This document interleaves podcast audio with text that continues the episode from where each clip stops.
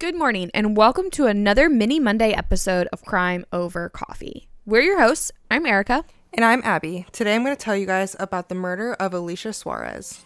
So pour yourselves a strong cup of Joe, and let's dive in.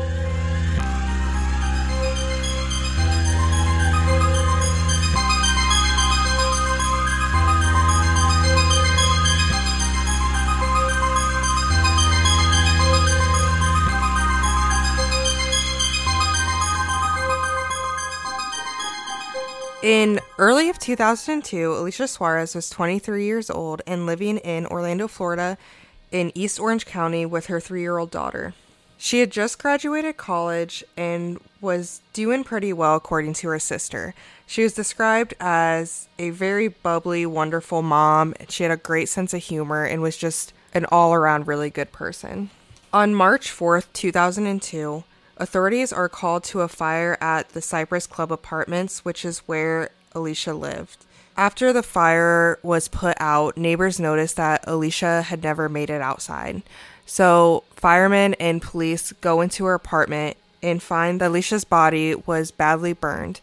After further investigation, it showed that she had stab wounds to her chest and neck, and that's how she had passed away. And then it looked like someone had piled some furniture on her and set it on fire to try to hide evidence. Um, so can we talk about that for a minute? Yeah, we do see it quite a bit where people do try to set fires just to cover up evidence, but that's awful that that's what happened. She was stabbed and then set on fire. So the cause of death was the stabbing. So was she dead prior to the fire? Do they know? From what I could tell, she was murdered and then the fire was set after the fact. There was no signs of forced entry into her apartment, so investigators believe that the perpetrator was let in.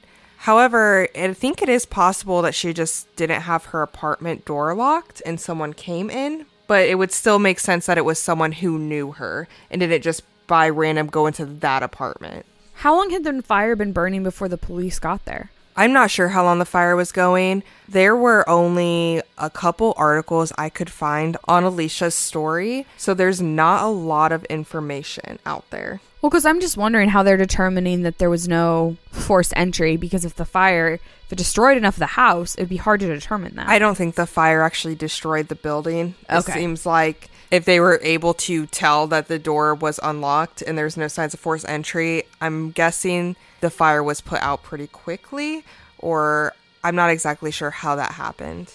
Before I continue with this story, I just want to point out since I already mentioned that there wasn't a lot of information on this case, there is a website that I got some information, most of the information for Alicia's story from. It's called projectcoldcase.org and you can go to their cold case database and read all these people's stories that they were murdered or hurt and it has not been solved. And I do think it'd be really good for you guys to go ahead and go look at that just to see if it's anything where it's, especially if it's near where you live, if there's any chance that you know anything about the case. There was one witness who came forward and said that they saw a young white male fleeing from the apartment immediately after the alarm is pulled. And I think by that they mean the apartment building, but that was all they could give as an identifier was that it was a young white male. Alicia did have an ex-boyfriend that she had expressed some concern about to her sister. I guess he was starting to make her nervous and being a little aggressive and kind of harassing her.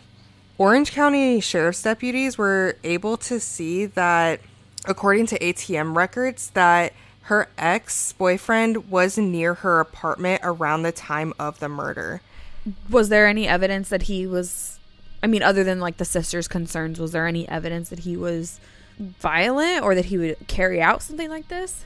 He didn't have any prior record for anything, but that, you know, that doesn't say a lot. He did also admit that he had gone to Alicia's apartment earlier in the night, so prior to the fire, but he said it was an amicable visit and nothing happened. And then he also said that he was at his home with a friend at the time of the murder, and the friend confirmed this. However, this confirmation came after detectives actually arrested him. So he was arrested for the murder and then the roommate came forward or he came forward and said that He was arrested for it. They were pretty sure it was him, but then the friend came forward and said, "Never mind, he was with me." the friend came forward and confirmed his alibi. Also, they realized that the ATM they were looking at was in a different time zone, so it was off by an hour, which was what they were basing the timeline off of. And they had to release him from custody. His name was never given because he was released from custody. And even though he was released in Florida, they have a speedy trial rule. So if you're arrested for a felony, prosecutors have 175 days to get this to court. And even though he was released, that clock kept running. So now he is past that day that even if they have new evidence, they're not able to charge him. Yep. We see that a lot. Or we'll see, you know, you cuz you can't retry somebody, so they take them to court for something and they don't have all the evidence that they need and then they just get a walk free. hmm exactly. And, you know, Orange County Public Defender Robert Wesley made a comment about why this rule is in place. And he was talking about how, in some cases, there's a lot of distress for suspects and their families as well. And so they have that in place so that they can't keep going after someone assuming they end up being innocent. Yep. But in this case, investigators and Alicia's family all believe that this man is guilty. Well, and that's unfortunately, I mean, how it is is they put these rules in place with the goal of not going after an innocent person, but I see it a lot where it ends up they just can't go after the person that actually did it. And that's what the rule ends up coming into play more for is that and not just protecting the innocent. I agree. It's really problematic, and you can see how it's problematic from both ends. And it's crazy that you have to have like this one law that's gonna cover them both, but leave room for error. Mm-hmm.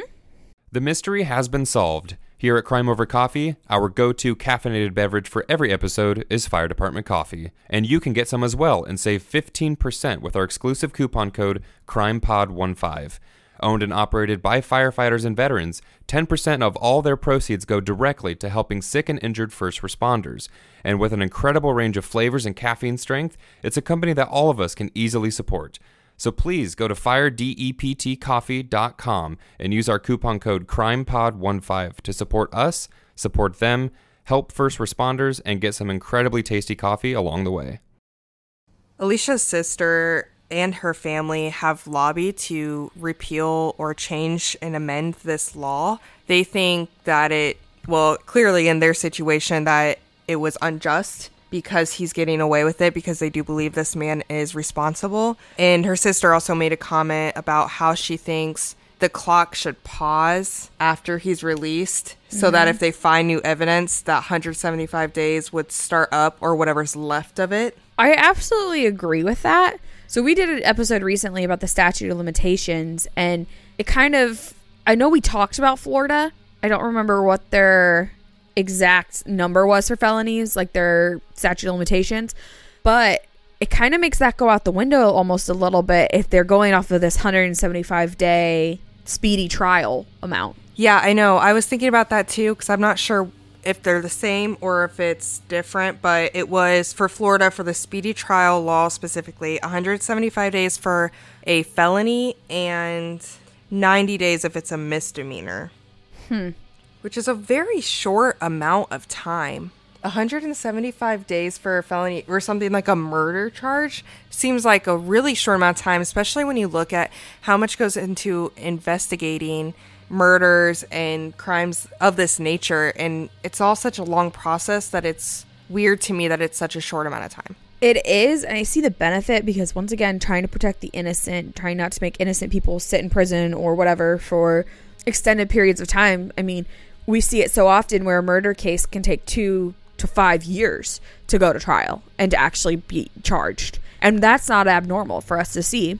So I can see like the point of it, but I think that maybe making it a little bit longer, and I agree with the sister in saying that the time should be paused if he's not actually in jail. Because one, what we're going to start seeing is prosecutors having to quickly come up with evidence and wrongfully convicting or missing out on evidence that would actually convict somebody that did it. Or you're going to see people just being able to escape just because they ran the timer out, basically. Even the statute of limitations stops once you leave the state until you come back to the state because you can't run the timer out. But this one, they're just like, nah, you can run the timer out. It's fine.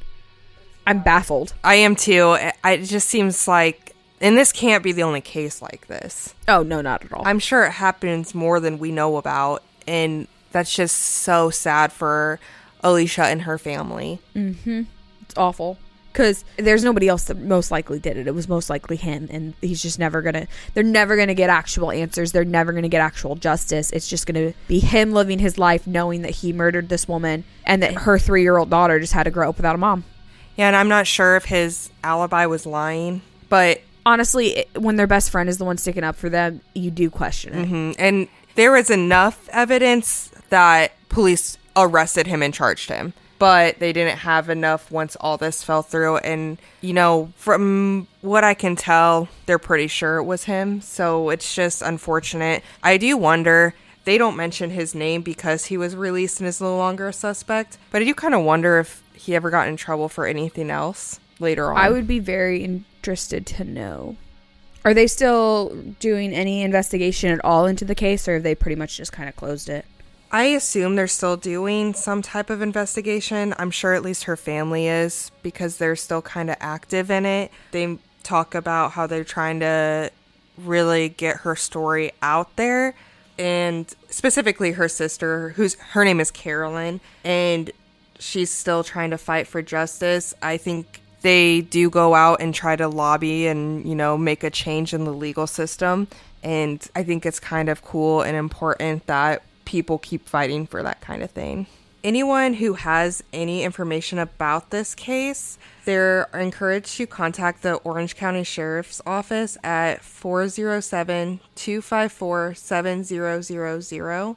You can also remain anonymous and call the Central Florida Crime Line at 800 423 8477 and there is also a $5000 reward for any information that can lead into the prosecution of alicia's killer Thanks for listening to this week's episode of Crime Over Coffee. You can find us on Instagram at Crime Over Coffee or on Facebook at Crime Over Coffee Podcast, where all of our photo and video content for each episode can be found. You can also email us your thoughts and case suggestions at crimeovercoffeepod at outlook.com. Also, all of our sources can be found in the show notes of each episode. If you would like, you can support us by going to anchor.fm slash crimeovercoffee. Donations are greatly appreciated and assist in making the podcast possible. Other ways to support us include recommending us to friends and family, giving us a five star review on Apple Podcasts, and subscribing to us on your favorite podcast listening medium. So, again, thanks for listening, and we'll see you next time.